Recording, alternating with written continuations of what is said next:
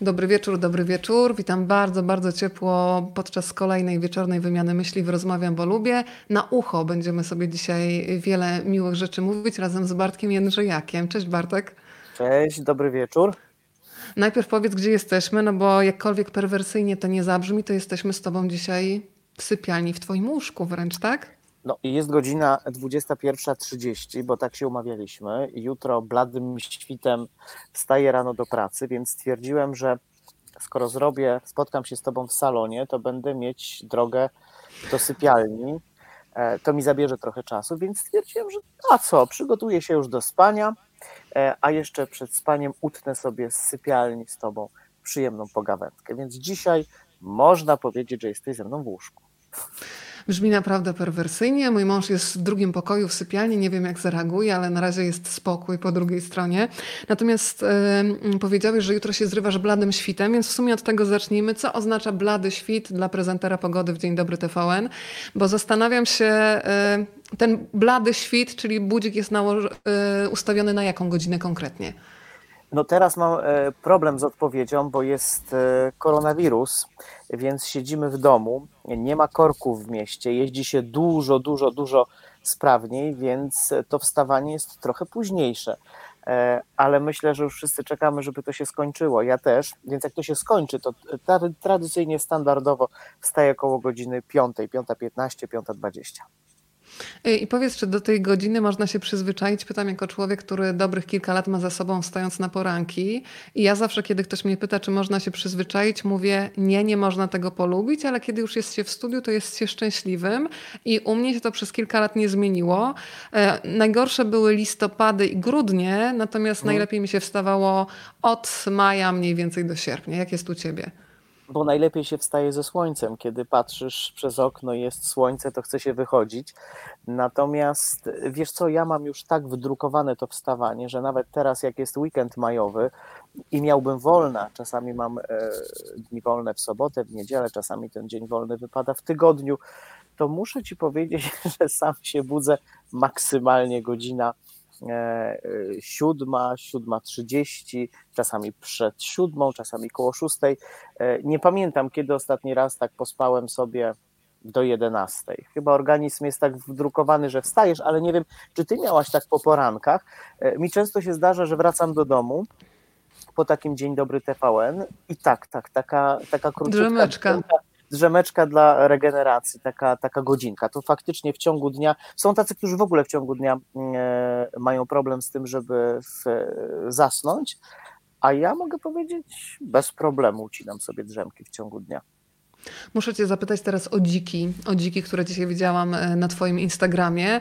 E, to jest taki dowód na to, że kiedy się pracuje w terenie, to zawsze można mieć bardzo różnych towarzyszy podczas e, nadawania, nadawania dla telewizji, więc powiedz trochę o tych dzikach, bo tam cała rodzina za Tobą się gdzieś przewijała. Tak, ja te dziki mam ze sobą. Dzisiaj rano mieliśmy prognozę mm, pogody, skończyliśmy pogodę, zrobiliśmy sobie przerwę między wejściami i nagle operator krzyczy do mnie Bartek, Bartek, zobacz co się dzieje.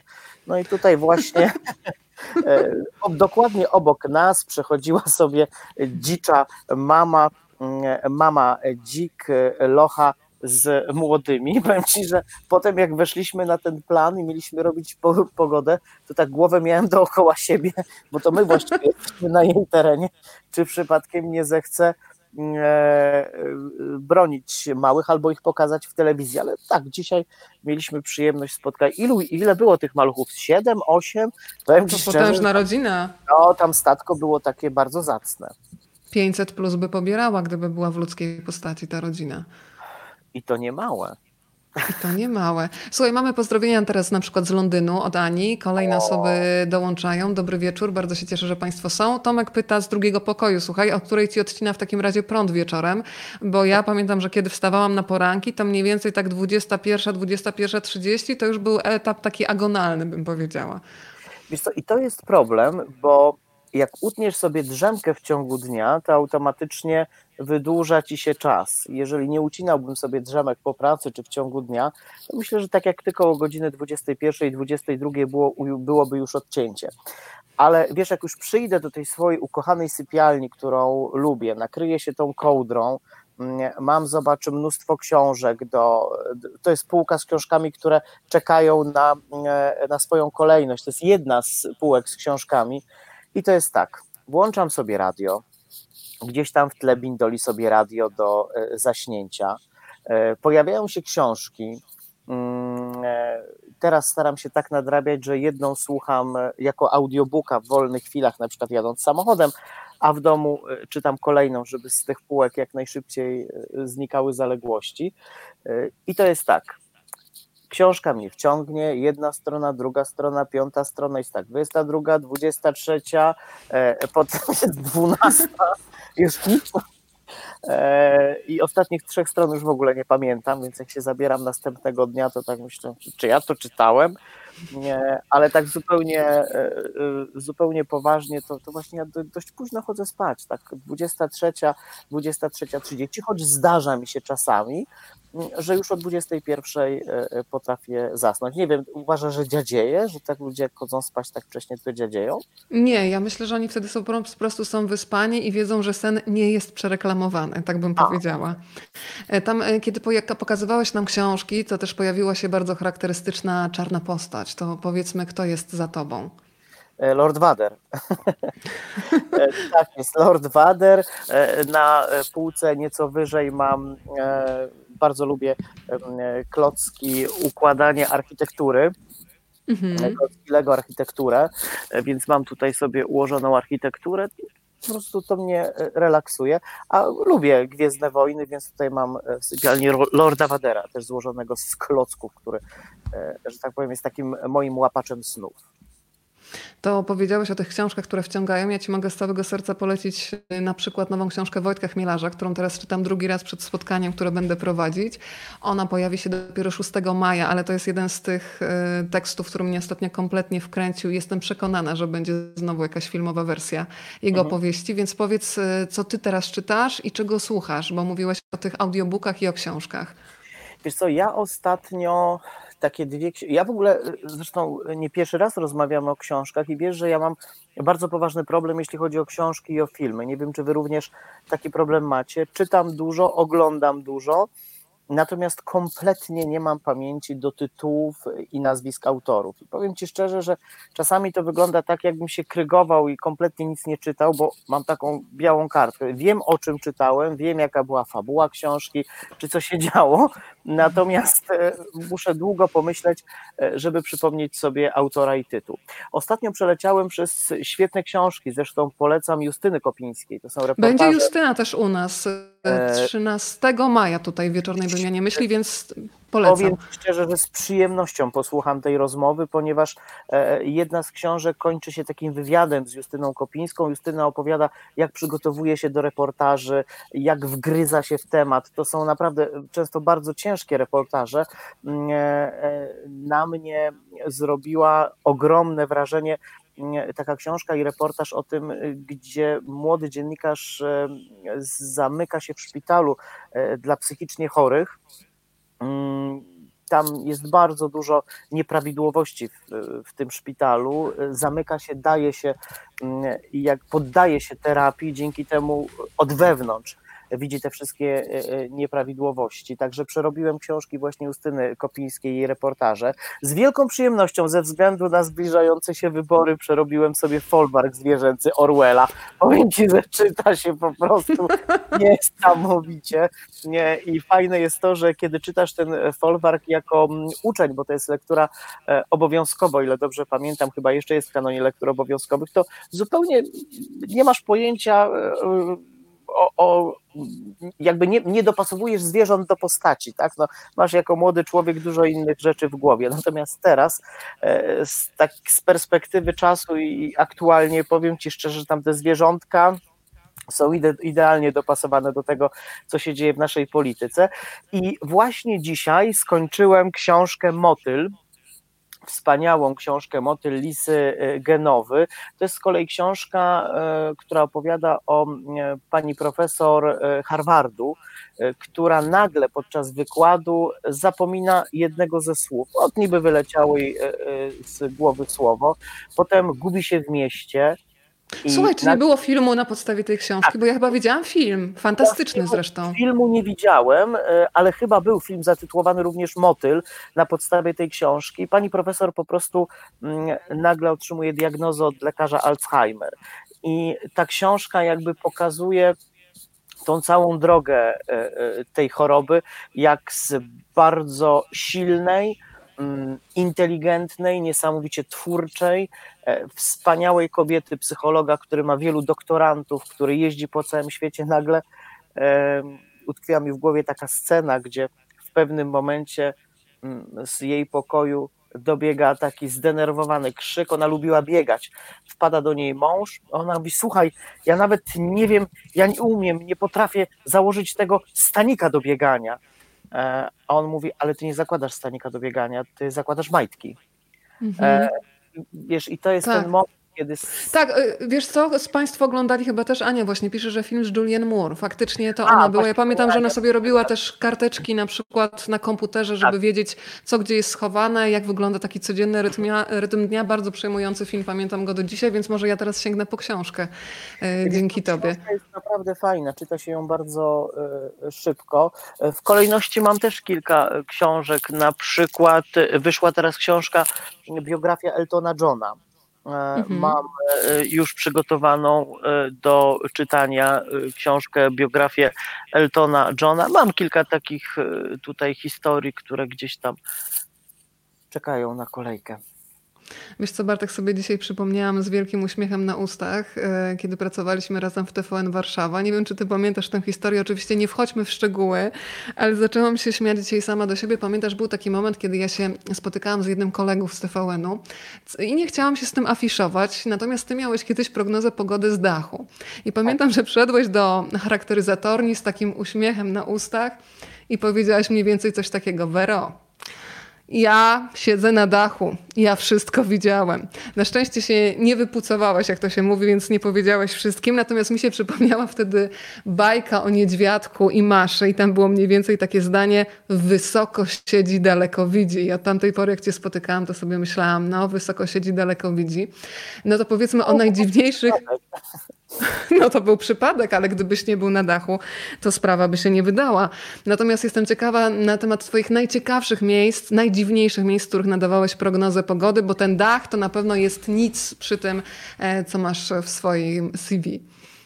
Wiesz co, robiłem różne rzeczy i powiem Ci szczerze, że y, mogę y, tak śmiało powiedzieć, że jestem szczęściarzem, ponieważ pewnie tak jak ty, robimy to, co lubimy i jeszcze e, nam za to płacą. To, to, to jest fajne realizować się tak. w swoim życiu, choć brakuje mi twojego głosu e, e, w radiu i, i powiem ci szczerze, że te poranki, to nie jest słodzenie, ale te poranki, które mm, tak fajnie budziły,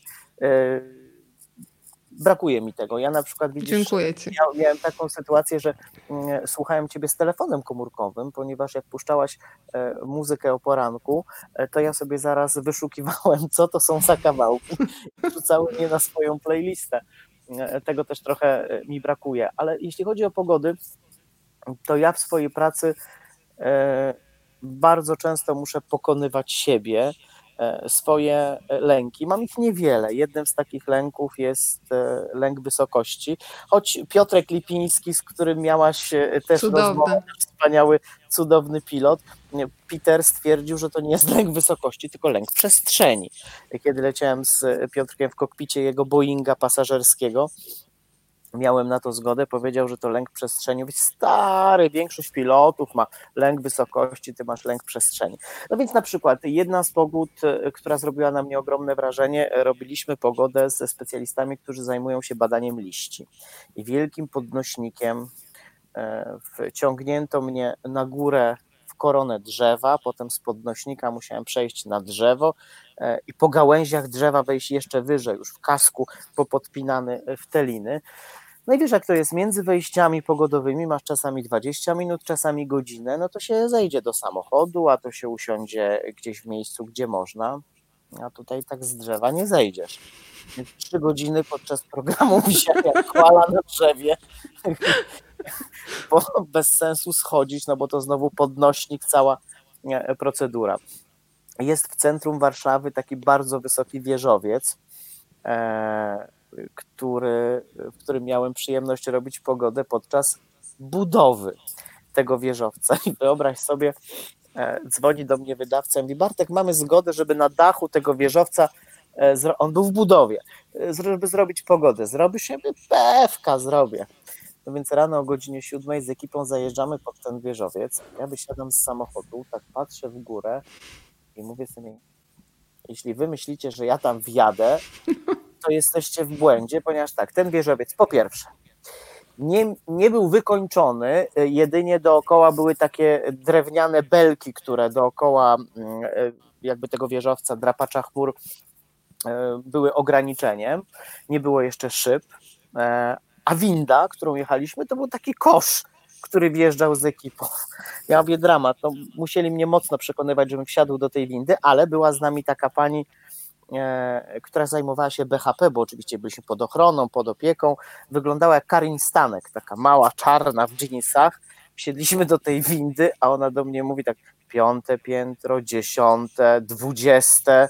Ona tak na mnie spojrzała i mówi, chciałby się pan przytulić?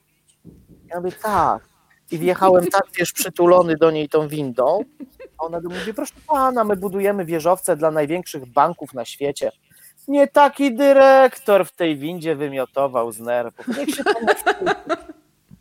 Dodała mi otuchy, ale pamiętam, że to była jedna z pogód. Pamiętam, że po tej pogodzie wróciłem do domu i jeszcze dwie godziny leżałem w łóżku, bo czułem taką kluchę e, w żołądku, a byliśmy mniej więcej na wysokości zegara e, Pałacu Kultury. Także różne rzeczy się E, zdarzają, jak głównie lęk wysokości.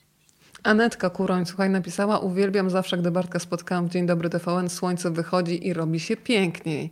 To dzisiaj jesteś nam podwójnie potrzebny, ale dzisiaj też mam wrażenie, że wszyscy się też z tych chmur cieszą. Ja na przykład stwierdziłam, że ten podkład, który mamy teraz w pewnym sensie za oknem, czyli takiego deszczu, który dzwoni, no jest idealny jak dla ciebie. No to powiedz, kto się cieszy. Ja pamiętam, że kiedyś rozmawiałam z Tomkiem Sikorą, cudownym fotografem. Jak zawsze go spotykam, to się zastanawiam, kto jest młodszy, on czy ja. On już 50 lat przecież z aparatem.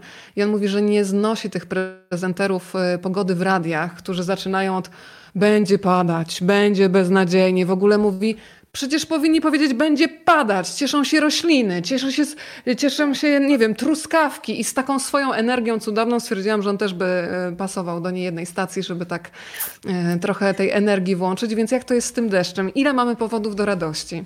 I w ten sposób na mięciutko przeszliśmy do tematu jedzenia. Anetka Kuroń, pozdrawiamy. Nie wiem, czy zauważyłeś, że Anetka nam przesłała żółte serduszka. Anetka, przecież ja się wie, że się kochamy, te serduszka mogą być naprawdę e, czerwone. A wiesz co, powiem Ci tak, sytuacja jest naprawdę poważna i mm, trochę się tego obawiam e, bo wszyscy mamy ręce na pokładzie koronawirusa. Wszyscy patrzymy na koronawirusa, nic innego nie jest ważne, więc jakby oficjalnie, ogólnie się jeszcze nie mówi o tym. Hmm, pamiętam, jak Bartek mówił o Twoim ukradzionym rowerze. Mówiłeś, to tak. moja teściowa, słuchaj, po drugiej tak. stronie. Tak, Więc pani wszystkie... Grażyna? Tak, pani, pani Grażyna, to moja teściowa. No, ale słuchaj, tak się ładnie teściowa o rowerze. To jest piękne. Gdzie ty tutaj masz rym? No, a nie pamiętasz tego tekstu takiej piosenki Teściowa, ty stary rowerze? Nie wiem, czy to był dobry kierunek, który wybraliśmy. E, kontynuuj wątek. Na szczęście Ojej. moja teściowa ma duże poczucie humoru i to cię uratuje. Nie, dlatego sobie na, to, dlatego sobie na taki żart nie, pozwalam, ale jesteś szczęściarą, że masz tak wspaniałą, kochaną teściową. Słuchaj, e, wszystkie ręce są na pokładzie koronawirusa, sytuacja jest naprawdę poważna. Od 150 lat mniej więcej od 150 lat, od kiedy e, wykonuje się badania meteorologiczne, nie było takiej suszy w Polsce. Są regiony, gdzie do dzisiaj nie spadła kropla deszczu. Susza jest naprawdę bardzo poważna. Nikt jeszcze o tym nie mówi, bo nie chce nam doładowywać, ale na przykład u mnie w gminie, gdzie mieszkam pod Warszawą, poproszono, żeby mieszkańcy nie podlewali już ogródków i nie myli samochodu, więc jest po prostu Myślę, że mogę sobie na to pozwolić, bo jest godzina 21.49, jest po prostu cholernie sucho. Bardzo. A wiadomo, że te dwa miesiące, które teraz mamy, czyli kwiecień i maj, to są dwa miesiące podstawowe dla wegetacji. To jest podstawa dla całego roku wegetacji, dla kwiatów, dla warzyw, dla owoców. Jak teraz nie popada, bo głównie roślinom potrzebne jest słońce i woda. Jak teraz nie popada, no to będzie kiszka, No i właśnie tak jak mówisz, nie będzie truskawek, nie będzie zielonej trawy, nie będzie malin, nie będzie borówek, e, e, nie będzie wszystkiego, co lubimy, więc ja zawsze jak mam prognozę pogody, to mówię, dobra, rozumiem, że jest weekend majowy, fajnie, żeby było ciepło i żeby można było się wybrać na wycieczkę rowerową, choć teraz w tych okolicznościach to nie za bardzo, ale e, ważna jest też woda, ta z nieba i dzisiaj miałem pogodę i mówiłem, żeby się wszyscy do tego deszczu naprawdę e, uśmiechali, choć to jego jest i tak za mało. Myśmy rozmawiali z synoptykami, to wyobraź sobie, żeby nadrobić braki wody, jakie mamy, to musiałoby padać przez 2-3 miesiące non-stop. Takie są e, e, braki wody i to widzą również ci, którzy mają domki jednorodzinne, na ogródkach mają studnie, nie, w niektórych studniach w ogóle nie ma wody, a w niektórych tej wody jest dużo, dużo mniej, więc czeka nas też taki czas mm, oszczędzania wody. Powiedz Bartek, bo rozpoczęliśmy trochę tę historię od dzików. Ja znowu wrócę do czasów TVN Warszawa i do historii o zwierzętach. Nie wiem, czy pamiętasz, kiedy był taki moment, kiedy prowadziliśmy na takich ratanowych y, kanapach z tyłu y, przy kawalerii. I ja miałam akurat dyżur z Tomkiem Florkiewiczem, który wówczas pracował w Radiu Z. I przyszli panowie. Nie, chyba wiem, co ty chcesz powiedzieć.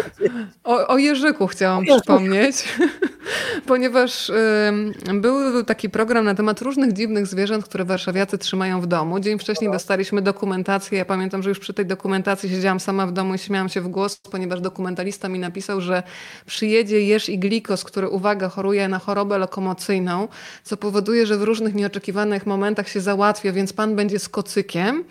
Więc dobrze, przyjęłam tę informację i że przyjdzie pan z wężem boa. E, I faktycznie no, ten wąż był naprawdę imponujący. Jerzek był malutki, taki słodkawy.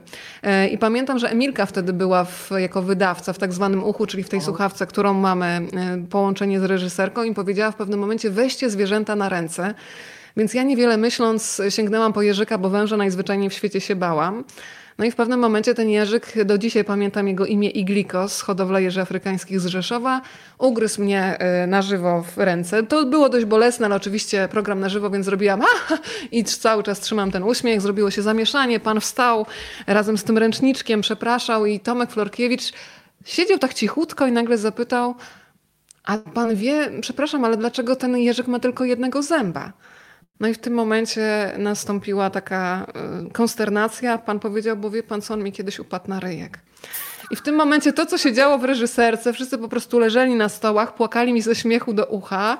Ja już tak. też nie wytrzymałam i to było dla mnie jedna z takich lekcji, było ich kilka, że zwierzęta w programie na żywo to niekoniecznie jest idealne połączenie, chociaż się je pamięta. Ciebie, Bartek, widziałam i z alpakami, i z dzikami, i z cudownym szczeniaczkiem w Olsztynie. Nawet kibicowałam, żebyś wrócił z tym szczeniaczkiem do domu. To powiedz o twoje spotkania ze zwierzętami na antenie telewizyjnej.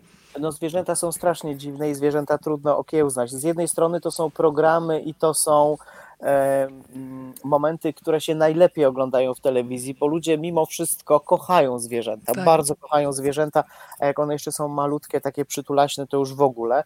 Natomiast to tak jak mówisz, sama masz doświadczenie, że e, zwierzęta e, nie wiedzą, że jest włączona kamera, do nich nie można powiedzieć uwaga, mm, e, nie gryziemy. Air, jesteśmy on air, zapala się czerwone światełko i Jerzyk nagle chowa swój jedyny ząbek i, i udaje, że ma wszystkie. No ze zwierzętami jest trudno. Ja z takich historii ze zwierzętami, no to różne rzeczy się zdarzały. Na przykład kiedyś pojechaliśmy do hodowli pięknych psów, e, psów, które brały udział w zaprzęgach one były śliczne, miały przepiękne mordki, cudowne, do tulenia, do głaskania i w momencie, kiedy weszliśmy na żywo, te psy wszystkie tak mnie e, obeszły dookoła, że właściwie zamach ich pysków i mordek było widać podniesione ogony i, i uszczelki, więc po prostu właściwie... uszczelki, ładne hasło.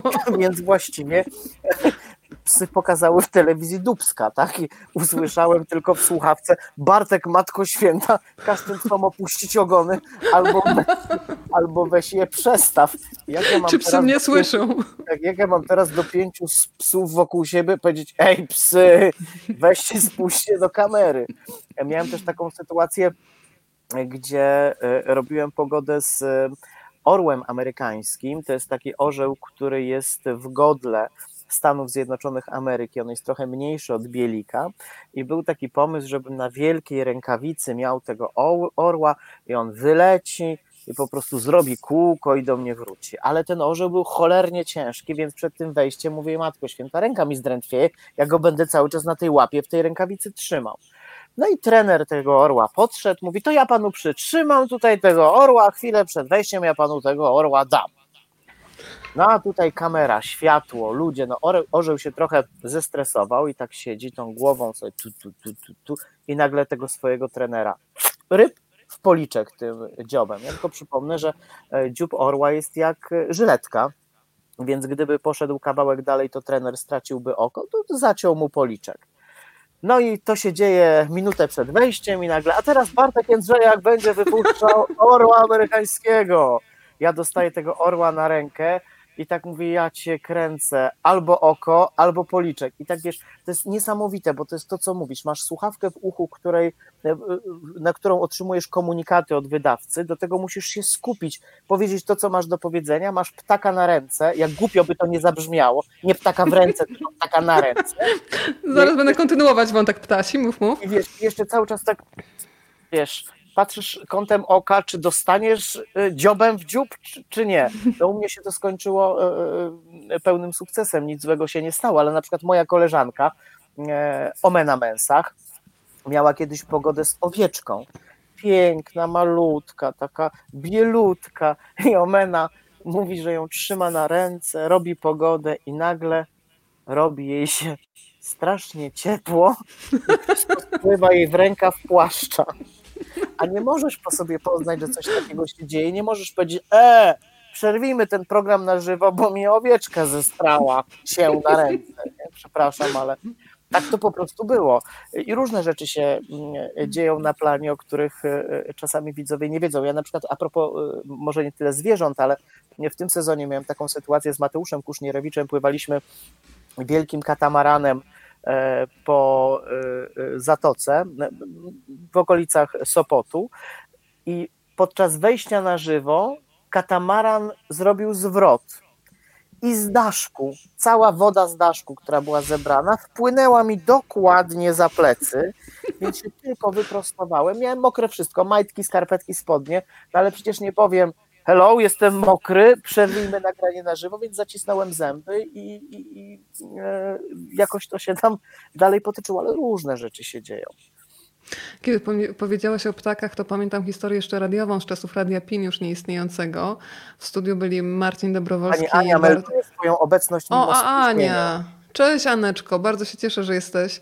E, w studiu byli Czarek Szymanek, Marcin Dobrowolski, Bartek Wejman i pamiętam, że był jakiś dzień ornitologa i zadzwonili do jakiegoś ornitologa i rozmowa, ja wtedy pamiętam, że realizowałam tą e, audycję, czyli siedziałam za heblami.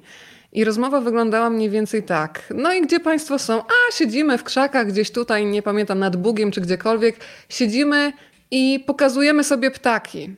No i w tym momencie ja już leżałam na konsolecie, oni również. Marcin chyba jeszcze prychając zadał pytanie, jakie te ptaki są. Padła odpowiedź, no różne, małe, duże, co już tylko nas kompletnie zagotowało. Dalsza rozmowa już nie była do przeprowadzenia, więc tak. Ptasie rozmowy też były. Tych skojarzeń, najgorsze są właśnie te skojarzenia, e, chociaż mówi się, że głodnemu chleb na myśli, ale najgorsze są właśnie te durnowate skojarzenia, a jak macie coś durnowatego przyjść do głowy, albo coś E, durnowatego się zdarzyć, e, to zdarzy się podczas programu na żywo. To jest coś niesamowitego. Ja myślę, że może kiedyś jakiś profesor, jakiś psycholog, jakiś socjolog, ktoś, kto się zajmuje jakimiś mocami nadprzyrodzonymi, zrobi na ten temat pracę doktorską, bo ja mogę to potwierdzić w stu procentach. Jeśli cokolwiek ma się zdarzyć, to, to zdarzy się właśnie w momencie, kiedy jesteś na żywo. Wyobraź sobie, nie wiem, stoisz na polu, pięknie śpiewają ptaki. Przygotowujesz się do wejścia, masz plan w głowie, że rozpoczynając pogodę, na chwilę oderwiesz mikrofon od buzi e, i ludzie usłyszą, jak śpiewają ptaki. I nagle w momencie, kiedy ty zaczynasz wejście, gdzieś w oddali włącza się w samochodzie alarm. Ja miałem taką sytuację na przykład e, na Wawelu gdzie robiliśmy pogodę na żywo na Wawelu. Nie wiem, czy wiecie, ale to jest bardzo dobry okres i naprawdę polecam, jeśli jeszcze się załapiemy na ten czas, że będzie można wejść na Wawel. Dokładnie na dziedzińcu wawelskim rośnie przepiękna magnolia ogromna, gigantyczna magnolia, teraz kwitną magnolie, e, więc to jest widok niesamowity.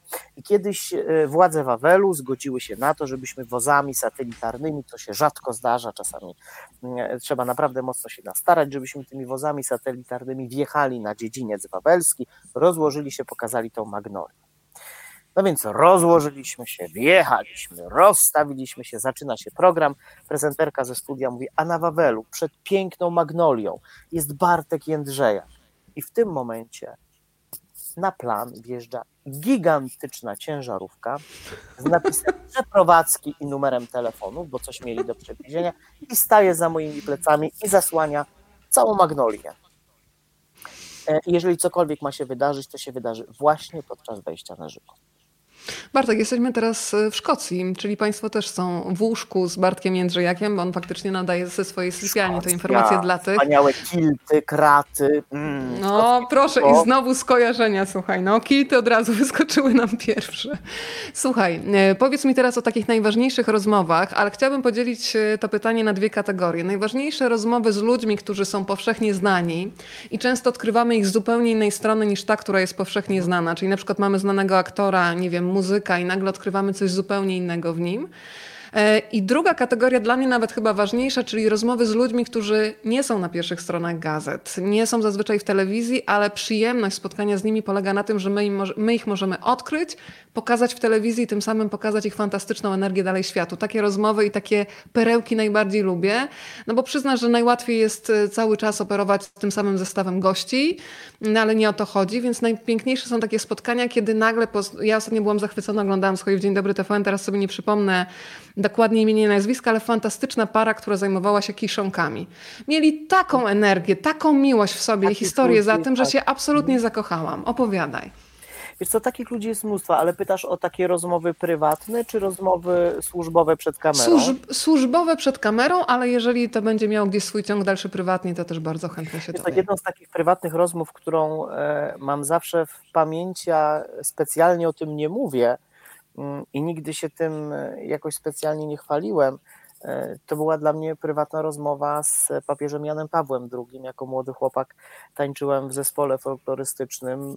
Obleciałem z tym zespołem cały świat w trasach koncertowych i między innymi koncertowaliśmy, w, byliśmy w trasie koncertowej po Włoszech i zostaliśmy przyjęci przez Jana Pawła II na audiencji. Miałem przyjemność, to była taka osobista audiencja, miałem przyjemność wręczać papieżowi prezent i nie było to takie machinalne wręczenie na zasadzie dostał, podziękował, tylko e, była to krótka, ale jednak mimo wszystko rozmowa. To na mnie zrobiło ogromne wrażenie. Z ludzi, mm, e, e, ludzi mm, Hanka Bielicka Niesamowita rozmowa z panią Hanką Bielicką. Jedna z moich pierwszych rozmów, kiedy mm, pracowałem w Dzień Dobry TVN, myślę, że to było 12-13 lat temu.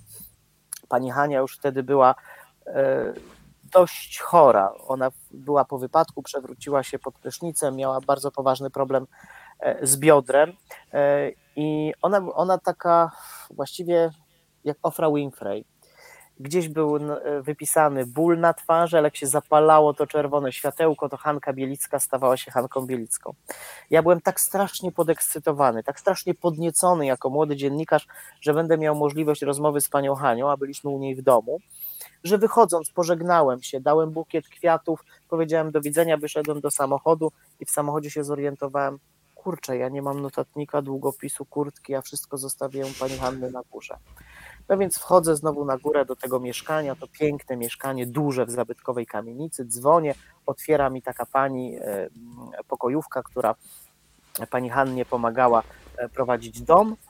E, ja mówię, dzień dobry, przepraszam, ja zapomniałem tutaj kurtki, długopisu, notatnika. Proszę, proszę, ta pani mówi, a pani Hanna tak wygląda z pokoju i mówi, hmm, pomyślałabym, że gdyby pan był starszy, to zrobił pan to specjalnie. Tak, że, że wydawa, gdyby był pan e, starszy, to pomyślałabym, że zrobił pan to specjalnie. Także tutaj jedna z takich wspaniałych e, rozmów, która zostanie mi do końca życia w pamięci. Ale właśnie wiesz co, powiem ci, że ja bardzo lubię rozmawiać e, z takim przeciętym Kowalskim, przeciętym Jędrzejakiem, przeciętą Wawrzkowicz, dlatego, bo to są ludzie nie chcę powiedzieć prości, ale prostolinijni. To są ludzie, którzy Mhm. się nie bawią w dyplomację, co wypada, co nie wypada. Tu ci podam rękę, a tu ci z tyłu wbiję szpilet. To są ludzie, którzy ci szczerze wszystko powiedzą. Panie Bartku, ale pan tam ostatnio popieprzył o tej pogodzie. Albo na przykład, panie Bartku, to mi się podobało, albo to bym zmienił. To są wspaniali ludzie, to są wspaniałe kontakty, to jest wspaniała energia. E, Ja takich miejsc e, w ciągu mm, prognoz pogody, w ciągu wyjazdów od, odwiedzam mnóstwo, więc trudno mi teraz tak trzepać z rękawa imiona i nazwiska ludzi, ale właśnie choćby ludzie, którzy hodują kwiaty, krzewy, ludzie, którzy mają jakieś gospodarstwa agroturystyczne w totalnych dziurach, które są bieszczady, e, totalnie oddani ty, tym, e, tym miejscom. Jest tu mnóstwo e, ludzi i wiesz, co jest ważne? Mm, To się już zaczyna w Polsce zmieniać, że my cudze chwalimy, a własnego nie znamy. Wolimy wydać kasę, cisnąć się w samolocie, a potem leżeć w upale 50 stopni jak placek w Egipcie, e, niż podróżować po Polsce. A Polska jest naprawdę piękna i tych ludzi jest naprawdę mnóstwo ciekawych, magicznych, wspaniałych historii. Podam Ci prosty przykład z dzisiaj. Mhm. Jesteśmy na zwykłym polu, a na tym polu jakiś stary, rozwalony płot, taki, jakieś resztki płotu. No i po prognozie pogody wychodzi do nas taki starszy pan z dwoma psami, pyta, co robimy. Ja mówię, że jesteśmy z Dzień Dobry TVN, że dzisiaj tutaj prognozy na tym polu robimy. On mówi, aha, a ja jestem Józef. Ja mówię, no dzień dobry, panie Józefie. A pan wie, co to za płot? Ja mówię, nie. Proszę pana, ten płot ma prawie 60 lat. A wie pan, do czego był ten płot? Ja mówię, nie. Bo tutaj kiedyś było stado prawie 200 owiec. I wiesz, nawet zwykły, rozwalający się płot, dwie dechy, Konkretna historia. tak, mają fajne historie i, i my czasami po prostu o tym e, totalnie zapominamy. Bartek, teraz wiadomo, że jesteśmy wszyscy uziemieni, więc e, te podróże do Egiptu wspomnianego na razie nie są możliwe, ale wróćmy do tych momentów, kiedy podróżowałeś bardzo często intensywnie zobacz, samolotem. Marta, czytasz to? Pani Marta pozdrawia nas z nad Z oceanu. nad oceanu. La Mm. Rochelle. No Boże, nie. cudownie. Ja już prawie te, wiesz, takie mgiełki soli poczułam na policzkach. Tęsknię Pani, cholernie za oceanem. Pozdrawiamy serdecznie i bardzo dziękujemy, że mimo, że każdy z nas w innym miejscu, to jesteśmy dzisiaj bardzo intensywnie razem e, tego wieczoru. No to Bartek, powiedz mi jeszcze taką rzecz, jeżeli podróżujesz. Pamiętam, że kiedyś się spotkaliśmy na lotnisku i ja do tej pory ci nie wierzę w to, co powiedziałeś, bo powiedziałeś mi, że ty się dalej boisz latać. Ja myślę, jak on się może boić, bać latać, skoro on jest codziennie prawie gdzieś indziej. E, Już nie mówię, ja już nawet nie myślę, te loty właśnie y, krajowe dla mnie są najgorsze, bo to jest mały samolot, e, wszystko się tam terepie. Już wolę te takie, wiesz, typu Azja, bo jakoś jest wygodniej. Ja wtedy sobie wmawiam, że jestem w metrze i całkiem dobrze to sobie wmawiam. Więc jak to jest z tym lataniem? Czy ty się tego lęku pozbyłeś, a jeżeli nie, to jak sobie z nim radzisz? Ty lepiej powiedz, czy mąż lubi z tobą latać, bo ze mną to nikt nie lubi latać. Już lubi, ponieważ już, już mu nie miażdżę ręki aż tak bardzo jak e, do tej pory, ale powiem Ci, że mieliśmy też właśnie cudowną przygodę, kiedy to, to trochę jak z tymi programami na żywo, czyli był lot do Azji, ja już zachwycona, że ten samolot taki stabilny i nawet powiedziałam, wiesz co, podoba mi się to latanie. I w tym momencie pan, który stał nade mną, nagle runął jak długi, uderzył się tutaj skronią o, y, o, o samolot, wstał, Muszę to Państwu powiedzieć, no ale tak było. Zwymiotował mi przed nogami, na co załoga posprzątała to, słuchaj, papier, kawa, papier, kawa, papier, kawa i tak lecieliśmy jeszcze przez kolejną godzinę, więc y, nie można mówić też na głos, że się nam zaczyna coś podobać, bo nagle świat się zmienia. Na szczęście Panu się nic nie stało, y, obudził się i został jakoś otrzeźwiony, ale, ale nie wyglądało to dobrze. Ja miałam już trzy myśli. Zawał, zator, a może w ogóle jakiś zamach. Ja miałam 300, wiesz, w ciągu 30 sekund miałam 300 czarnych scenariuszy. Wiesz co, ja jestem człowiekiem, który lubi e, wiedzieć, z czym ma do czynienia. A jednak samolot to jest takie miejsce, chociaż pociąg też podobnie działa, ale jednak mimo wszystko masz mm, ten taki dostęp do ziemi, widzisz ziemię. Natomiast e, w samolocie jesteś odcięty od pilota, nie wiesz w jakim pilot jest stanie, czy się dobrze czuje, a czy włączył autopilota, a czy pije kawę, a czy jest uśmiechnięty, czy wszystko się dzieje w porządku. Zazwyczaj to, co się dzieje w samolocie, oceniamy po twarzy e, personelu pokładowego. Jak są stewardessy, stewardzi są uśmiechnięci, zadowoleni, no to znaczy, że wszystko jest w porządku, wszystko się dzieje ok. No ja dzięki Piotrkowi Lipińskiemu, mm, twojemu ostatniemu, e, e, jednemu z ostatnich gości, dzięki pilotowi Piotrkowi, miałem okazję lecieć w każdym momencie, w każdym miejscu w samolocie, no, poza lukiem bagażowym, ale wiem wszystko dokładnie, co się dzieje w samolocie podczas startu, lotu i lądowania. Mam zaliczone kursy na stewarda, ponieważ Piotrek wziął mnie ze sobą do Mediolanu z całą ekipą stewardów i stewardess, zaliczałem kursy w Mediolanie muszę powiedzieć, że zaliczyłem jako jeden z najlepszych. Mam ukończone kursy na stewarda poza e, jedną rzeczą, poza serwisem, ponieważ e, stewardzi jeszcze muszą zaliczyć e, ten test serwisu. No ja tego akurat nie robiłem, ale te wszystkie wodowania, wciąganie ludzi z, samolotu, ratowanie. To poczekaj, poczekaj, to jak wygląda wodowanie w takich ćwiczeniach? Weź opowiedz, bo to, to, to, dla ciebie to już jest, wiesz, bułka z masłem, ale jak ja słyszę hasło są, wodowanie, są to... Rodzaje. Jedne, jedne zajęcia odbywają się na basenie, to są bardzo trudne zajęcia, e, ponieważ e, masz różne e, zadania do zaliczenia na basenie i personel pokładowy mm, odnawia takie, takie badania, takie szkolenia chyba raz na dwa lata albo raz na rok. Nie wiem, jak to jest zgodnie z procedurami, ale co jakiś czas muszą to odnowić. No różnego rodzaju mm, e, e, zadania. Na przykład wskakujesz w kamizelce mm, e, do wody, musisz ją, na przykład ktoś ci rzuca kamizelkę do basenu, musisz skoczyć do basenu, szybko ją ubrać, zapiąć się, napompować. Musisz pod, musisz uratować osobę, która się topi, musisz ją podprowadzić do mm, brzegu basenu. Jeden z, jedno z najtrudniejszych zadań to było takie, gdzie do basenu, a ten basen miał z 5 metrów, e, wrzucono trapy, te trapy zostały nadmuchane, e, zgaszono światło na basenie, było totalnie ciemno, a ze zraszaczy na górze zaczęła padać woda, która jakby imitowała deszcz, a do tego jeszcze w tym basenie zrobiono falę, więc ciemno, ten trap, ten nie trap, tylko mm, e, ponton, e, w, mhm. w, którym się pływa w razie katastrofy, po prostu latał po, po tych falach i trzeba było po kolei 10 osób na, do tego pontonu e, załadować, co wcale nie jest takie proste. Jak już siedzą w nim dwie, trzy osoby, on jest w miarę stabilny, ale wejście pierwsze i to jest naprawdę duże wyzwanie. Potem jest na przykład trampolina, która ma różne wysokości samolotów i musisz skoczyć do wody z tej trampoliny. E, a są jeszcze dodatkowo symulatory. E, symulator wygląda mm, dokładnie tak jak samolot, w środku jest wyposażony jak samolot, natomiast na zewnątrz wygląda tak jak symulatory mm, e, na przykład ustawione gdzieś, jak jesteśmy na wakacjach, takie symulatory, do których wsiadamy i tam kino nam puszczają 3D, 5D i tak dalej. Tylko to jest wielki hydrauliczny symulator, w środku wygląda jak samolot. Wsiadają do niego ludzie, wsiada cała ekipa, z tyłu oprócz dwóch siedzeń jest e, taka budka trenera i myśmy na przykład mieli właśnie wybuch e, e, bomby na pokładzie, czy tam pożar.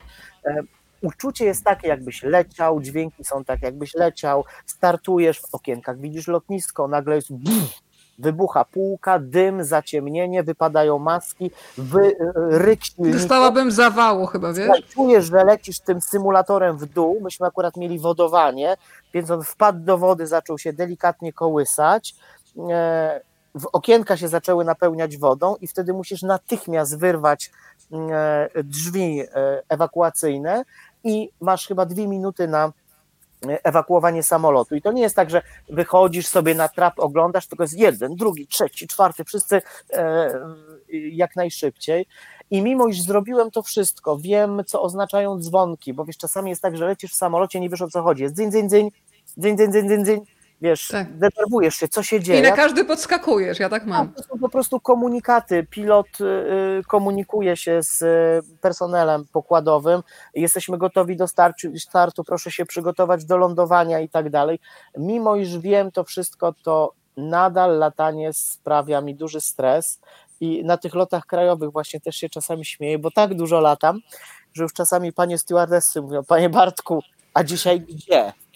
A, a propos tego, gdzie, to stoję kiedyś, słuchaj, na lotnisku w Warszawie, odprawiam się, ostatni lot, godzina 22.50, ja mówię, do Krakowa. A pani do mnie mówi, nie ma pana na liście do Krakowa. Ja wiem, jak nie mam mnie na liście do Krakowa? Przecież ja mam jutro, ja pracuję rano w Krakowie. Ja muszę. Nie ma pana na liście, samolot jest cały wypełniony, nie poleci pan, no to dawaj za telefon do produkcji, mówię, co wyście, jakie, jakie bilety, powiedzieliście, że są bilety, mam bilety, nie chcą mi wpuścić na pokład, nie ma dla mnie miejsca, nie będzie jutro pogody. Kolega do mnie mówi, Bartek, ale wiesz co, jest problem, bo ty nie lecisz do Krakowa, ty lecisz do Gdańska. Ja tak mówię, przepraszam bardzo, a e, na liście pasażerów do Gdańska jestem? A pani tak spojrzała, a do Gdańska to pan nie. Zdarzały mi się już sytuacje, że wiesz, ja leciałem w różne miejsca, nie wiedziałem gdzie. Słuchaj, pani Ania proponuje, żebyś kiedyś spisał te wszystkie anegdoty. Będzie hit. No w sumie już wiesz, pogoda dla puchaczy była, męska sprawa była, myślę o twoich książkach, więc może takie kulisy ja życia w telewizji moglibyśmy skorzystać też z Twojej e, wiedzy i Twoich umiejętności pisarskich i, i, takich książkowych. I myślę, że razem moglibyśmy coś takiego stworzyć, bo jednak Ty też masz doświadczenie telewizyjno-radiowe. W radiu też się pewnie dużo rzeczy dzieje, choć Wy macie trochę lepiej, bo my jednak mimo wszystko musimy być ubrani, uczesani, świetnie, e, świetnie tak wyglądający, wypudrowani. Wy w radiu e, możecie na przykład siedzieć sobie w dresiku e, albo w e, lekkiej, zwiewnej sukience, jak jest gorąco. Nie musicie pakować się w garnitury. Więc może to jest pomysł, żebyśmy taką książkę po prostu napisali, ale tak po hardkorze, naprawdę, żeby to wyglądało, żeby, żeby w tej książce było to, co dzieje się naprawdę. A pani Agnieszka już teraz napisała świetny pomysł. Skoro powiedziałaś o tych hardkorowych sytuacjach w radiu, to pamiętam serwisantkę, która miała krwotok z nosa, ale czytała dziennie ten serwis po prostu do końca. To wszystko jej po prostu leciało na stół, ale nie przerwała ani na sekundę. No w telewizji trzeba byłoby już chyba przerwać, bo byłoby to zbyt dramatyczne, ale takich bohaterskich po prostu doczytań do końca to było to sporo. A chcesz faktycznie. usłyszeć mój najbardziej bohaterski wyczyn w telewizji? Poproszę. No więc e, było to lata temu w studiu TVN24. Jedna z moich koleżanek, była zima, jedna z moich koleżanek zadała mi pytanie: Bartek, zrobić ci herbaty? Ja mówię z wielką przyjemnością. Zrobiła mi herbaty, napiliśmy się herbaty, chwilę porozmawialiśmy i odbieram telefon. Bartek, proszę do studia, pogoda dla TVN24. No więc staję na tej wielkiej plaźmie w studiu TVN24, zaczynam robić pogodę i nagle zaczyna mi się robić gorąco, włoski na rękach stają mi dęba, pot leci mi po y, czole, a w żołądku czuję takie brrr. Właśnie bałam się, że to będzie żołądkówka, to jest najgorszy koszmar. Ja mówię, matko święta, mówię, będę pierwszym prezenterem, który się zesrał na wizji. Dramat. Słuchaj, ja nie wiem, jest taka godzina, że możemy już o tym powiedzieć. Możemy. Bardzo chcę, to zaczyna ci się robić gorąco. Wiesz, tak jak pędzisz do domu, bo ci się bardzo chce i nagle masz tak, drzwi na górze zamek zamknięte, na dole zamknięte, nie masz klucza. winda zepsuta, po drodze zaczepia ci jeszcze sąsiad, potykasz się własne sznurówki, jak już dobiegasz do tych drzwi, wkładasz klucz, to się okazuje, że klucz jest z drugiej strony, musisz zadzwonić do domu, żeby ci ktoś go wyjął. Więc ja mniej więcej tak się czułem, e, ledwo dałem radę, po czym e, wchodzę do redakcji i mówię, Aga, co ty mi zrobiłaś? Ona, no zrobiłem ci herbatę. Ja mówię, ale jaką? O, zrobiła mi czerwoną herbatę purerch, jakąś taką przeczyszczającą na żołądek. Mówię, no to strasznie ci dziękuję, bo właśnie przed chwilą zrobiłbym spodnie na wizji. To był, to był, mój taki największy wyczyn, dałem radę do końca, ale wiesz, co jest niesamowite? Taka, ale poczekaj, czy to była Agnieszka? Ale to była Agnieszka Cegielska? Tak, Agusia, Agusia mi zrobiła. Agunia Musiałam mi nazwać winną. Tak, Agunia mi zrobiła czerwoną herbatą. Aga zawsze lubiła rumianki, czerwone herbaty, różnego rodzaju jakieś tam ziółka, ona tam sobie zawsze, bo Aga bardzo zdrowo żyje i tak naprawdę już by the tak. way Aga jest bardzo taka, mm, e, jeśli chodzi o jedzenie, bardzo uważa i dba o organizm. Dała mi czerwoną herbatę, tak żebym się e, wyluzował, ale wiesz co, to jest straszne, taka walka, walka z organizmem, to była walka o przetrwanie. Być to był dramat. Powiem Ci, że bardzo się z Tobą identyfikuję, bo kilka też programów na żywo pamiętam, gdzie zaczynałam, ym, tak, tak, właśnie podobna sytuacja, grypa żołądkowa, też dotrwałam do końca, ale to, co się działo w mojej głowie i cały czas jest najlepsze to, że trzymasz ten uśmiech, nikt w ogóle nie wie, co się w Tobie dzieje, a tam jest po prostu totalna rewolucja. Pani Ania, napisa, Pani Ania napisała, że się popłakała ze śmiechu, ja też. E, możecie sobie po prostu, jeżeli nas oglądacie i słuchacie, możecie sobie takie testy zrobić, jak wam się kiedyś zapnie. To nie idźcie jeszcze, tylko jeszcze trzy minuty. minuty i coś sobie opowiadajcie i zobaczcie, jak wtedy wasz organizm zareaguje. Naprawdę czasami jest to zadanie bardzo trudne. No i Bartek, jeszcze pamiętajcie o tym, żeby odpiąć mikroport, kiedy już dobiegniecie do tej toalety, prawda? Ponieważ w innym wypadku cała reżyserka ma również ubaw z tego, tak, tak, tak, e, tak co, się, co się dzieje. Tak, jak jesteś zapięty w mikrofon, to się nie powinno nic mówić. Ja kiedyś zająłem trzecie miejsce w rankingu w top. Jeden z jednoskalorowych czasopism mm, robiło ranking w top Mm, na pierwszym miejscu była Magda Mołek, która się po prostu przejęzyczyła e, w rozmowie z przyjaciółmi Nergala. Po prostu powiedziała, że Nergal już nie, nie żyje. Oni zrobili takie oczy w studiu, po prostu się przejęzyczyła pod wpływem nerwów. Wtedy, A kiedy... czy Piotr Kraśko był? Pamiętasz, kiedy powiedział mineta zamiast minuta? Tak, była Jola, była Jola Pieńkowska, która zapytała um, z wrodzoną sobie e, dystynkcją, czy w polskich sklepach jeszcze można drożdże kupić. E, I e, byłem ja, e, który nie wiedząc, że jest na wizji, powiedział dupa mokra, ponieważ będąc w Sopocie, robiąc pogodę, oparłem się o poranku o deski mola, E, a była ranno rosa, e, molo mokre, no więc oparłem się o deski i powiedziałem, co mam mokre, powiedziałem, ja pierdzielę, trochę ostrzej, e, dupę mam mokrą i w tym momencie realizator do mnie mówi właśnie do słuchawki, mówi Bartek, ale tu już jesteś na wizji. No to zrobiłem takie oczy i powiedziałem, no to wiedzą już Państwo, co mam mokre. Takie rzeczy się zdarzają po prostu. No tak, raz mi się też zdarzyło, niestety nie na wizji, ale przy gościu, kiedy biegłam do studia na ostatnią chwilę w TVN Warszawa. Zahaczyłam o coś, prawie się przewróciłam, przeklnęłam bardzo siarczyście, ale rzadko tak przeklinam. I akurat wpadłam na gościa i on zrobił takie wielkie oczy, ja tylko powiedziałam, no drugiego wrażenia już nie zrobię. Trudno stało się, bo nie wiedziałam w ogóle, wiesz, jak wybrnąć. Trudno. Bartek, a jeżeli chodzi o te podróże, czy ty jesteś takim typem, który jest się w stanie spakować, nie wiem, w trzy minuty z, z walizeczką? Ja gdzieś czytałam, że ty jesteś też pedantem, czy to jest prawda, że ty masz, w to mi się nie chcesz wierzyć, że masz kolorami wszystko w szafeczkach? Zobacz, jakie mam ładnie książki poukładane. Ja mam przeczytane, no nieprzeczytane, e, tu mam e, do czytania, tu mam w wiesz, ja mam wszystko poukładane, czuję się wtedy mm, e, komfortowo. Natomiast faktycznie jestem bardzo pedantyczny, oczywiście też bez przesady, bo na przykład potrafię wrócić z treningu na siłowni i, i mm, spodenki, koszulka potrafią leżeć cały dzień na ziemi, ja się potrafię o nie potykać i dopiero wieczorem włączam pralkę na szybkie pranie, żeby na następny dzień wyschło, ale faktycznie w szafach mam wszystko poukładane pod pod kolor jestem bardzo pedantyczny, ale to wynika właśnie z lenistwa mm, i wynika z tego, że gdybyśmy teraz w tym pokoju, w którym jestem, zgasili światło i kazałabyśmy się spakować, to ja po ciemku byłbym się w stanie myślę, że w 3-4 minuty spakować. Szykuję się bardzo szybko, co y, często nie podoba się bliskim i mojej rodzinie, ponieważ oni nie żyją tak jak ja i dla nich wyjazd to jest celebracja wcześniej przygotowanie walizki, majtusie popakowane w woreczki, skarpetunie w torebeczki, pięknie y, te koszulki wyprasowane, wszystko ładnie gotowe, przychodzi dzień wyjazdu, wszystko się układa, trzy razy się sprawdza, czy jest, a ja to zawsze wszystko zostawiam na ostatnią chwilę, możesz mi wierzyć albo nie, ale na przykład jadąc na wakacje, y, jeżeli mam samolot, y, załóżmy danego dnia o godzinie 10 i 11 w ciągu dnia czy rano, to ja się pakuję rano. Ja mhm. wrzucam do walizki, wszystko mam mm, spakowane i, i zazwyczaj y, niczego mi nie brakuje. Y, a jeżeli samolot mam bladym świtem, to się pakuje późnym wieczorem na ostatnią chwilę. Ja w ogóle wiele rzeczy robię na ostatnią chwilę, co też jest bez sensu, bo to też powoduje jakby napięcie i nerwy. Niepotrzebnie się w pewnych sytuacjach denerwujesz gdybyś robił pewne rzeczy wcześniej, to masz ten bufor taki jeszcze bezpieczeństwa, ale rzeczywiście pakuje się y, szybko.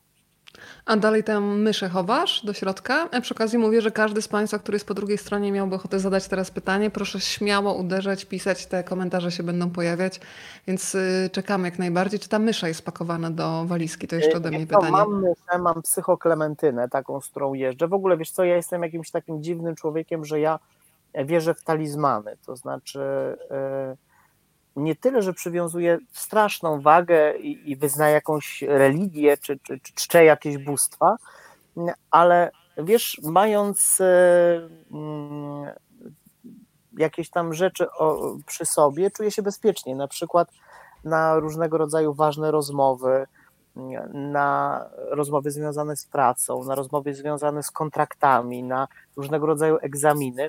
Zabieram ze sobą małego słonika, którego mam ze sobą od czasów matury. Mama mi e, tego słonika dała na maturę, był ze mną na maturze z języka polskiego, stał na stoliku, malutki taki i zawsze zabieram go ze sobą do kieszeni, mam go do dzisiaj. Mam właśnie taką myszkę, psychoklementynę, kiedyś mój kolega od swoich, kolega, który jest lekarzem, dostał od swoich pacjentów i tak wyjął z torby przy mnie, mówi, Boże, co ja mam z tym zrobić, z taką małą myszką. I coś mi się tak wydawało, że ta myszka wyląduje w koszu. Ja mówię, nie, nie zabijaj jej, daj ją. No i ona tak wygląda jak taka psychiczna, więc nazwałem ją psychoklementyną. Mam e, kiedyś też niesamowita historia.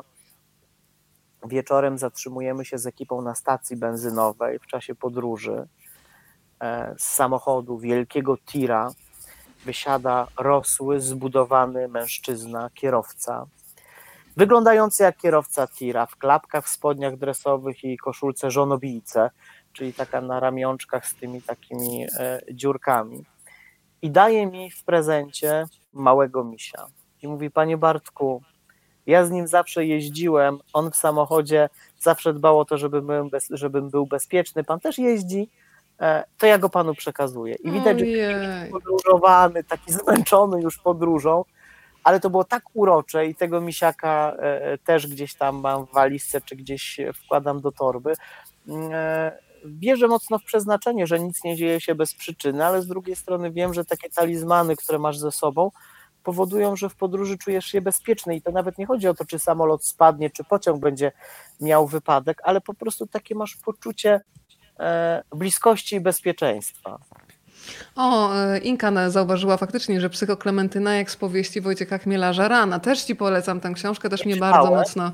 To też ci polecam. Oczywiście ta Klementyna jest psycho w zupełnie, no naprawdę w mroczny sposób. Nic z tą twoją myszą dobroduszną nie ma wspólnego, ale faktycznie... A czym jest ta książka? Możesz nie spoilerując zdradzić, tak zachęcić? Eee, zachęcić? Mogę ci opowiedzieć o Wojtku Chmielarzu, że w ogóle pisze bardzo ciekawe opowieści kryminalne, ponieważ tam o. zawsze wszystko się dzieje pod powierzchnią eee, i nie jest najważniejszy, nie wiem, prokurator, policjant, tylko to, co się dzieje w relacjach między ludźmi. Rana jedna, natomiast ja uważam, że jego najlepsza jest ta, która teraz wyjdzie 6 maja, czyli Wyrwa. E, masz sytuację, kiedy żebym za to bardzo nie zaspoilerowała. Masz y, dziewczynę, która jest dziennikarką. Zresztą chce być taką dziennikarką, która się zajmuje y, tematami ambitnymi, a rzeczywistość wygląda tak, że musi siedzieć w takiej firmie, gdzie liczy się klikalność chociażby. Życie. Jest z mężem, jest życie, mają dwójkę dzieci. Ona ginie w wypadku samochodowym. No i nagle się okazuje, że ten mąż tak naprawdę niewiele o tej żonie wiedział. Mm, po drodze się tam pojawia były kochanek, jeszcze więcej innych rzeczy, ale fantastyczne studium tego, jak na przykład się rozpadają małżeństwa i ile my wiemy o swoich partnerach na przykład. E, historia też tego, jak jak, czym, jakim gorącym uczuciem potrafi być nienawiść i zemsta chociażby, więc polecam ci, bo tam się wszystko podskórnie bardzo dzieje i kiedy czytasz, to masz, ja jestem przekonana, zresztą napisałam do Wojtka, że gdybym była producentem filmowym, to już bym stała w kolejce e, i Wojtek prosiła o prawa. Rana. To rana, ale wyrwę ci polecam jeszcze mocniej, ale wszystkie o, książki Wojtka polecam. E, czekaj, bo ja tak zaczęłam od czegoś, zapytałaś mnie te książki i ja coś, e, do czego ja zmierzałam, powiedz mi. E, jest... Podsumowaliśmy, mówiliśmy o psychoklementynie. Psychoklementyna. Dob A, wiem, o co się chciałam jeszcze zapytać. Podróże były. Ja mhm. przyznaję, że z dużą radością śledziłam między innymi twój wypad do Bangkoku, ponieważ byłam też w minionym roku po raz pierwszy i miałam wrażenie, że dzięki tobie jestem tam znowu drugi raz. Ale przeczytałam gdzieś o cudownym zwyczaju, który ty masz i chyba będę praktykować, jak będziemy mogli wrócić do latania, czyli o wysyłaniu do siebie kartek pocztowych. Rozwiniesz wątek? Tak, ja wysyłam do siebie kartki pocztowe. Ja wiem, że to jest e, głupie i znaczy głupie, że to może mm, e, świadczyć o schizofrenii, jaką mam, że wysyłam coś do siebie, ale wiesz co? Często jest tak, właściwie e, to jest ogromna radość, kiedy przychodzi kartka. Ja jestem tradycjonalistą i oczywiście korzystam z telefonu, wysyłam SMS-y i życzenia przysyłam SMS-owo i zdjęcia, MMS-y. Jestem jak najbardziej, mogę się przyznać, że chyba trochę uzależniony od telefonu, bo mam go ciągle w ręce, ale mimo wszystko pozostało też we mnie e, trochę takiej historii, o której e, wszyscy już zapominamy, choćby wysyłania kartek. Jak jestem w różnych miejscach na świecie, nawet choćby w czeskiej Pradze albo na Węgrzech w Budapeszcie, e, nie zawsze bardzo daleko na świecie, to kupuję kartkę z tego miejsca, kupuję znaczek, wpisuję swoje imię i nazwisko, wpisuję swój domowy adres i albo sam sobie coś na tej kartce piszę, wspomnienia, jakieś miłe słowo, albo proszę ludzi, z którymi jestem, żeby każdy napisał coś, ale tak, żebym ja nie wiedział.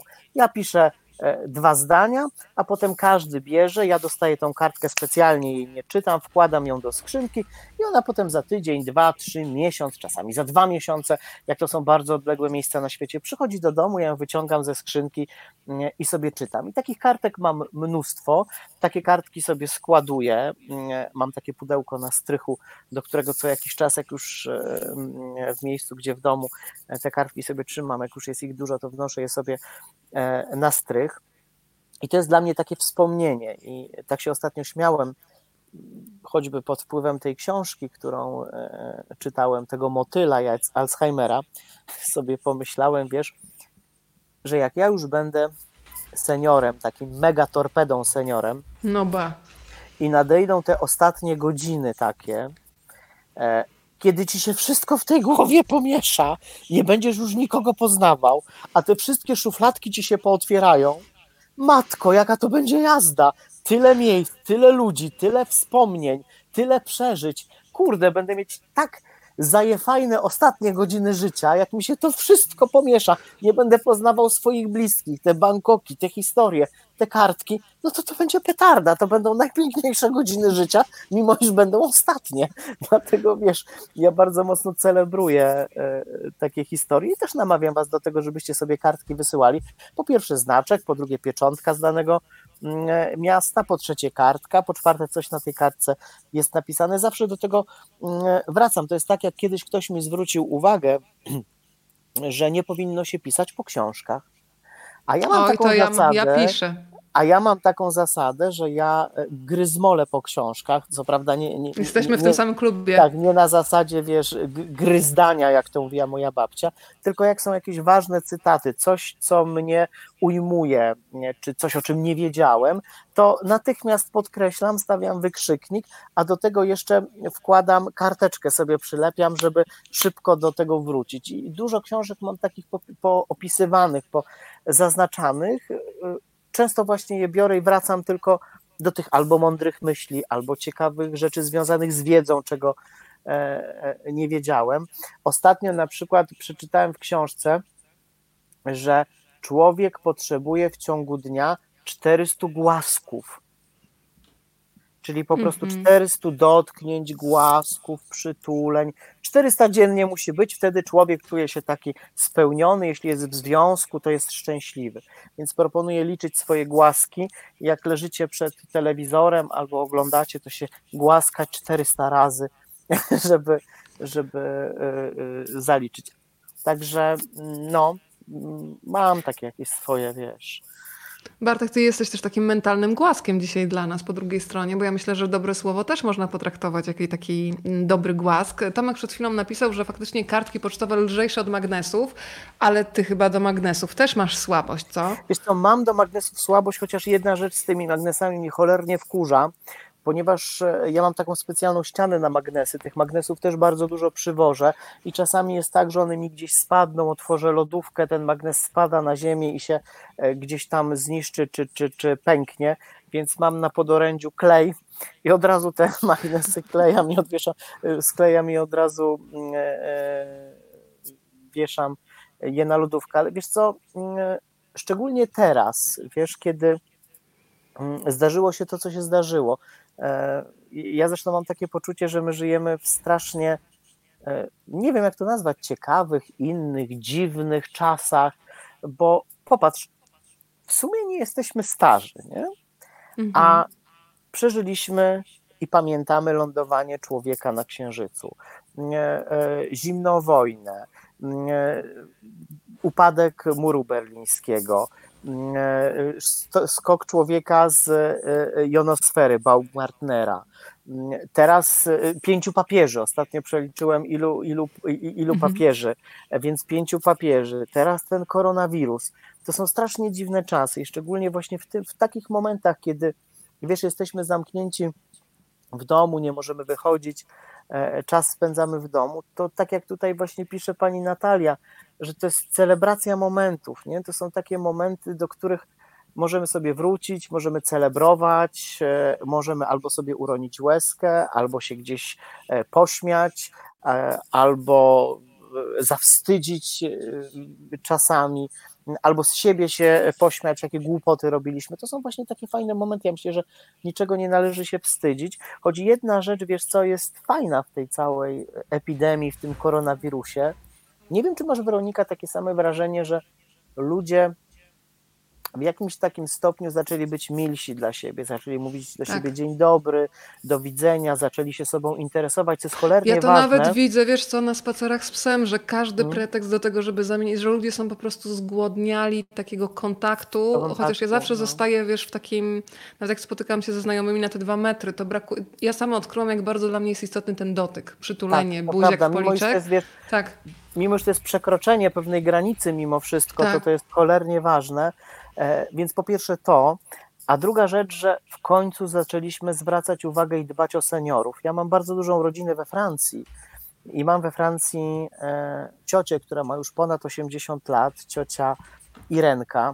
Zresztą wspaniała historia, bo to Polka, która wylądowała we Francji e, na dworcu, już nie pamiętam w jakim mieście w Polsce, była łapanka, odjeżdżał pociąg i rodzice powiedzieli, bierzcie dziecko. Jej rodzice przekazali ją do pociągu, więc ona nie zna swoich rodziców, po prostu została wsadzona podczas łapanki do pociągu. Tak się potoczyły jej losy, że wylądowała we Francji, ale jest niesamowicie świetną babką.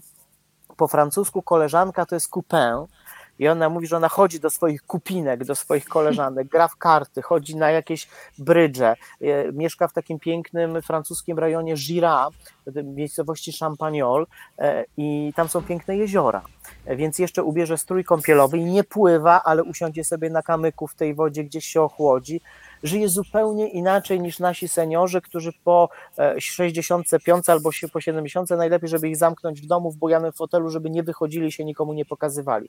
Mam wrażenie, że ten koronawirus tak trochę zmienił nasze podejście do seniorów i jak to się skończy, to ja bym sobie marzył, żeby po pierwsze zostało to proszę, dziękuję, przepraszam e, i, i ta fajna energia między ludźmi, a po drugie taki szacunek i troska o seniorów, żebyśmy jednak mimo wszystko y, jakoś tak o nich dbali, bo ja strasznie zazdroszczę, cholernie zazdroszczę tym, którzy mają jeszcze e, dziadka i babcie, bo ja, ja nie też, mam. Ja też już nie, od dawna. I, tak, i powiem Ci, że teraz bym zupełnie inaczej to wykorzystał. Pamiętam, że jak kiedyś przyjeżdżałem do dziadka i babci, to wisiałem głową do dołu na trzepaku i najważniejsze było, żeby z kuzynami spędzać czas i wiesz, e, kompletnie się babcią, e, dziadkiem nie przejmować, a jak babcia otwierała okno i wołała na obiad albo dawała przez okno bułki e, z dżemem, to był największy obciach na podwórku, że cię babcia na obiad woła. A teraz powiem Ci szczerze, że usiadłbym z dziadkami i porozmawiał, bo to były niesamowite historie. Moi dziadkowie przeżyli wojnę, przeżyli mm, obóz pracy Wildflecken w Niemczech, zresztą do dzisiaj mam taki zegarek, który dziadek miał ze sobą, jak z tego obozu z Niemiec wracał, że w razie gdyby zatrzymali, żeby przekupić e, strażników e, i, i strasznie, wiesz co, tak, mam do siebie takie pretensje, wiesz, że wtedy e, zamiast wykorzystać ten czas i być z dziadkami, to jakoś tak inne rzeczy były w głowie, więc jeśli ogląda ktoś nas, kto ma jeszcze dziadków, ma to szczęście, że ich ma, no to może warto właśnie też, też w tym kierunku gdzieś tam się zwrócić. I zapiszę, słuchaj, że zrobiłeś cudną pogodę do Oceanu po Bałtyk i podziękowania w Twoją stronę. Ania tutaj miło. też do nas y, pisze. Bardzo się cieszę dziewczyny, że jesteście. Małgosia tutaj jeszcze coś od siebie pisze. Bartek, to na koniec, bo ty zaraz faktycznie musisz iść spać. Powiedz, ponieważ siedzimy uziemieni, ale mamy wyobraźnię i wspomnienia, ty ten magazyn wspomnień masz y, bardzo zasobny, bym powiedziała, to powiedzmy takich najpiękniejszych podróżach. One nie dzielmy na zawodowe i prywatne, mhm. tylko zrobię dwie kategorie. Miejsca, w której twoje oczy po prostu nakarmiłeś tak widokami, że byłeś aż oszołomiony. Ja mam takie momenty, kiedy jestem w podróży, że rejestruję wzruszenie i wtedy jak mam mokre oczy, to już widzę, że dzieje się coś cudownego. I druga kategoria miejsca, w których najlepiej ci się jadło, bo ja też przyznaję, że podczas kwarantanny non-stop jem i po prostu kocham to jedzenie. Więc teraz te podróże, zacznijmy od tych kulinarnych, specjalnie teraz może dla naszej Janetki jeszcze. Co, to jeśli chodzi o kulinarne podróże, e, to mam trzy takie miejsca. E, nie, jakby nie układam w kolejności. Bardzo lubię Grecję. Uwielbiam Grecję i Grecję, można powiedzieć, polubiłem. Nie chcę powiedzieć pokochałem, bo to ona kocha Grecję i dzięki niej pokochałem Grecję Dorota Wellman. E, mhm. Dorota e, nauczyła mnie, jak wypoczywać w Grecji.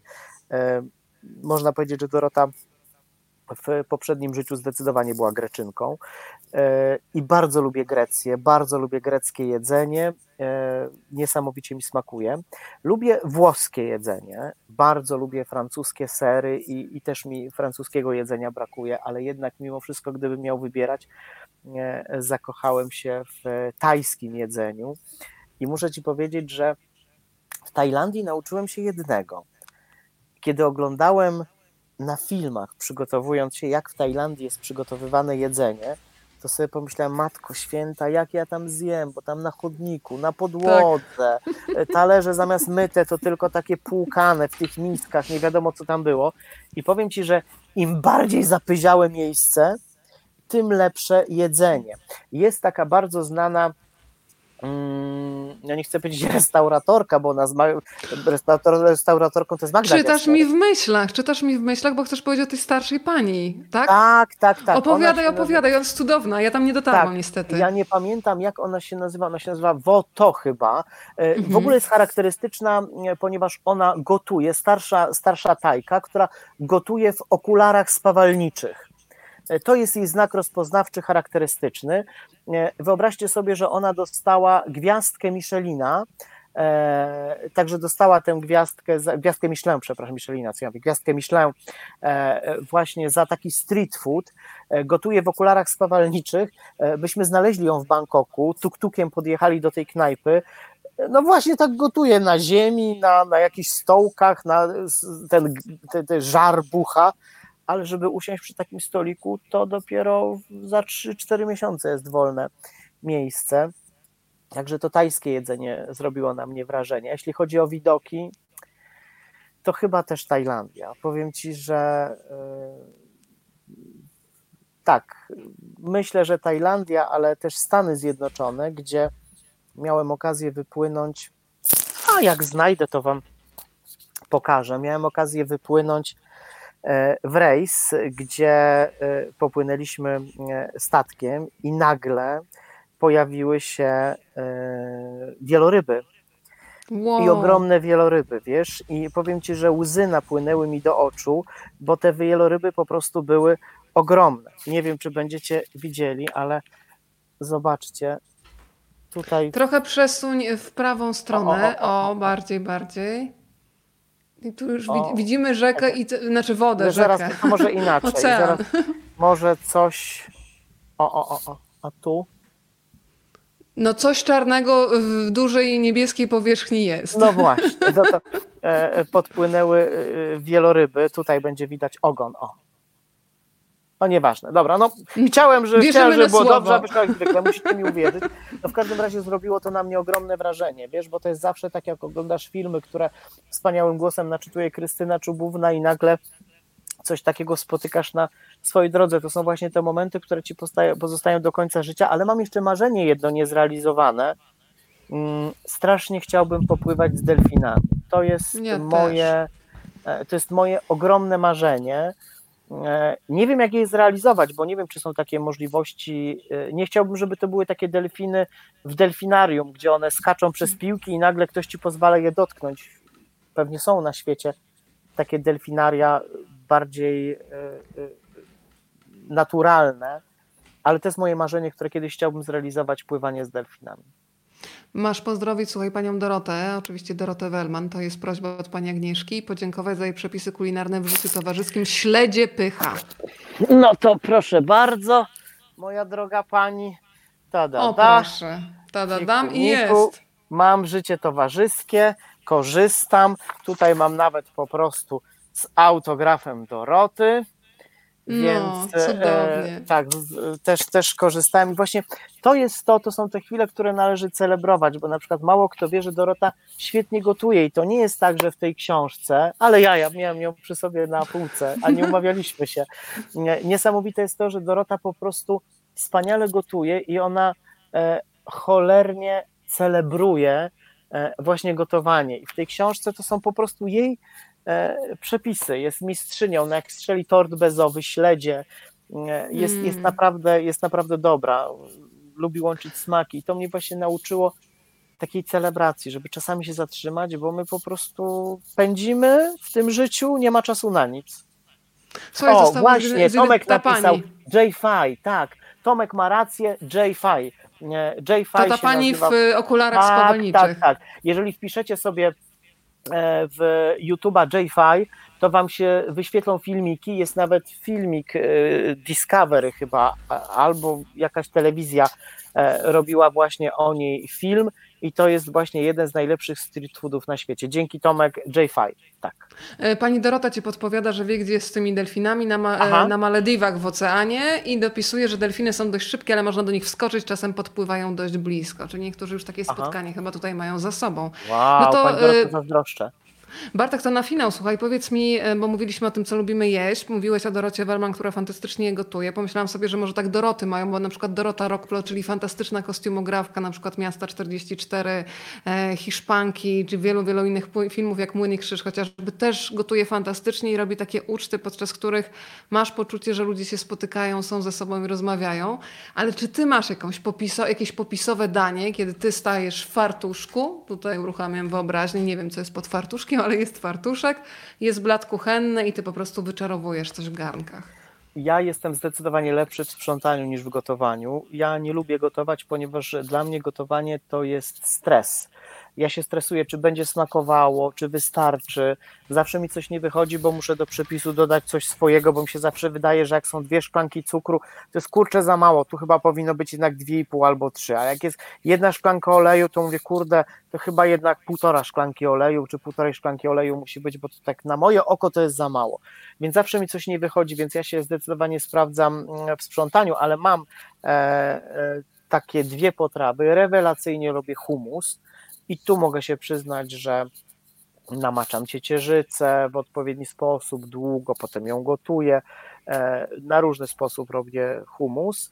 Natomiast bardzo, e, jak robię, to bardzo smakują też krewetki. Bardzo prosty sposób robię e, cebula, czosnek, obsmażam, dodaję oliwy, wrzucam krewetki, to zalewam białym winem i dwa pęczki mm, pietruszki. A kolendrę i lubisz? Bardzo, uwielbiam No to kolendrę. też do lubię. tych krewetek cudownie też pasuje. Tak, tak, tak, uwielbiam e, e, kolendrę i po pierwsze fajnie, fajnie smakują te krewetki, a po drugie potem cała zabawa jest, jak to mówiła moja babcia, odrywania chleba i tąkania. W, Tąkanie, ale tak, ładne. babcia zawsze, babcia zawsze mówiła, że nie można zostawiać, talerz musi być czysty, trzeba go wytąkać całego e, i talerz musi być czysty, więc zawsze potem jest tąkanie chlebem właśnie tego, tego sosu, który zostanie. Bartek, to ja ci powiem, że bardzo nam smakowałeś i mówię to w swoim imieniu i tych wszystkich, Czekaj, bo Tomek po drugiej pisze, stronie. Jak w sierpniu chciałem zarezerwować u niej stolik, to na luty był termin. No dokładnie tak, tak, tak, tak, tak, tak. Ona tak ma. No kilkumiesięczne, szczęściara, kilkumiesięczne, mm, e, ale wiesz, to z drugiej strony jest też dowód na to, że naprawdę nie trzeba robić nie wiadomo jakich e, restauracji, nie wiadomo jakich drogich talerzy, nie wiadomo jakich sztućców oraz sprowadzać nie wiadomo skąd rzeczy, żeby być naprawdę dobrym. Trzeba mieć po prostu pomysł i, i robić to z pasją i można gotować na ziemi, na chodniku, a można dostać gwiazdkę Michelin i mieć rezerwację, jak Tomek pisze, w sierpniu na luty. Izabela pisze, delfiny w Morzu Czarnym uwielbiają zabawę z łódkami, a słodkowodne delfiny w dżungli amazońskiej w Boliwii. Czyli widzisz, już masz e, sporo wskazówek i pani Ania napisała, że trzyma nas za słowo w sprawie książki. E, tak mi dobrze tym wieczorem zrobiliście, nawet nie wiecie jak. Ściskam. No to ja się, No ja też się ściskamy, cieszę. Pani Aniu. Też ściskamy. Powiedz, z jakiego miejsca jutro będzie pogoda? Z jakiego miejsca się do nas uśmiechniesz? Wiesz co, jutro zamek w Czerwsku, Czersku, to jest góra Kalwaria, okolice Warszawy. Na szczęście nie mam daleko, bo dojazd tylko 28 minut, już sprawdziłem. Nie możemy niestety ze względu na kwarantannę jeździć e, dalej, choć strasznie mi tych podróży brakuje. Także jutro niedaleko. Zamek w Czersku, bardzo ciekawe miejsce. Kiedyś zamek, który był bardzo ważnym zamkiem, bo obok niego przepływała Wisła, więc był zamkiem na szlaku wiślanym, ale jak to rzeka lubi mieć e, swoje pomysły, nagle samoczynnie, samoistnie e, rzeka zmieniła swoje koryto, no i zamek po prostu już nikomu nie był potrzebny, bo nie był przy rzece, więc został sobie taki zamek w Czersku, jutro właśnie tam jedziemy. Małgosia napisała, że jesteśmy lepsi od majówkowego grilla. To jest komplement dzisiaj na finał. Bardzo dziękujemy wszystkim, którzy byli po drugiej stronie, a ja Bartek wysyłam całą moc dobrej energii. Bardzo Włączam, y, włączam jutro telewizor, żebyś się do nas uśmiechnął i będziemy Będę się machać po drugiej stronie. Bardzo Wielkie Ci dziękuję dzięki, dobrej spokojnej nocy. Do zobaczenia, trzymaj się. Do Zobacz, ja zobaczenia. tu już mam podusie, jeszcze troszkę poczytam i już. A tego live'a zachowujemy, jeżeli ktoś będzie miał ochotę go puścić dalej, komuś też poprawić humor, to będzie zachowane, będziecie mogli przekazywać dalej. Dziękuję Ci pięknie, Super, dobrej nocy, dobrego, do zobaczenia. Trzymaj się, pa, pa. pa, dobranoc.